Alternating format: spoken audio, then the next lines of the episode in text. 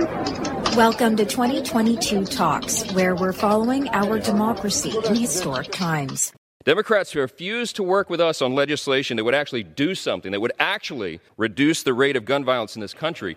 Republican Louisiana Representative Mike Johnson spoke Thursday on the House floor. House lawmakers approved national red flag legislation aimed to reduce gun violence in the wake of mass shootings in Uvalde, Texas, Buffalo, New York, and elsewhere. A majority of U.S. adults say it's more important to control gun violence than to protect gun rights, according to a poll released yesterday by NPR, PBS NewsHour, and Marist. More than half of gun owners surveyed agreed with that sentiment. After months of closed door investigations, the House January 6 committee held its first hearing with public testimony about what transpired and why during the assault on the U.S. Capitol. Democratic Mississippi Senator Bennie Thompson on the country's legacy of slavery, the Ku Klux Klan, lynching, and the events at the Capitol. I'm reminded of that dark history as I hear voices today try and justify the actions of the insurrectionists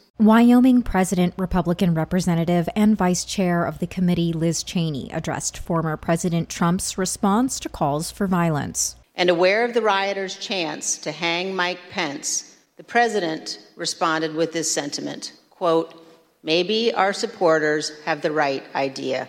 House Minority Leader Kevin McCarthy and other Republican leaders criticized the January 6 committee's primetime TV hearing, calling it political gamesmanship. Now, let's be very clear.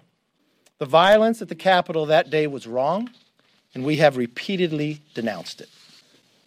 But keeping the Capitol safe is not the point of Pelosi's illegitimate select committee. President Biden said the Western Hemisphere should be the most democratic hemisphere in the world as he addressed the fourth CEO Summit of the Americas in Los Angeles on Thursday. Biden talked about the importance of collectively preparing for the next pandemic type crisis. The economy of the future will increasingly belong to those who place a premium on resilience and reliability.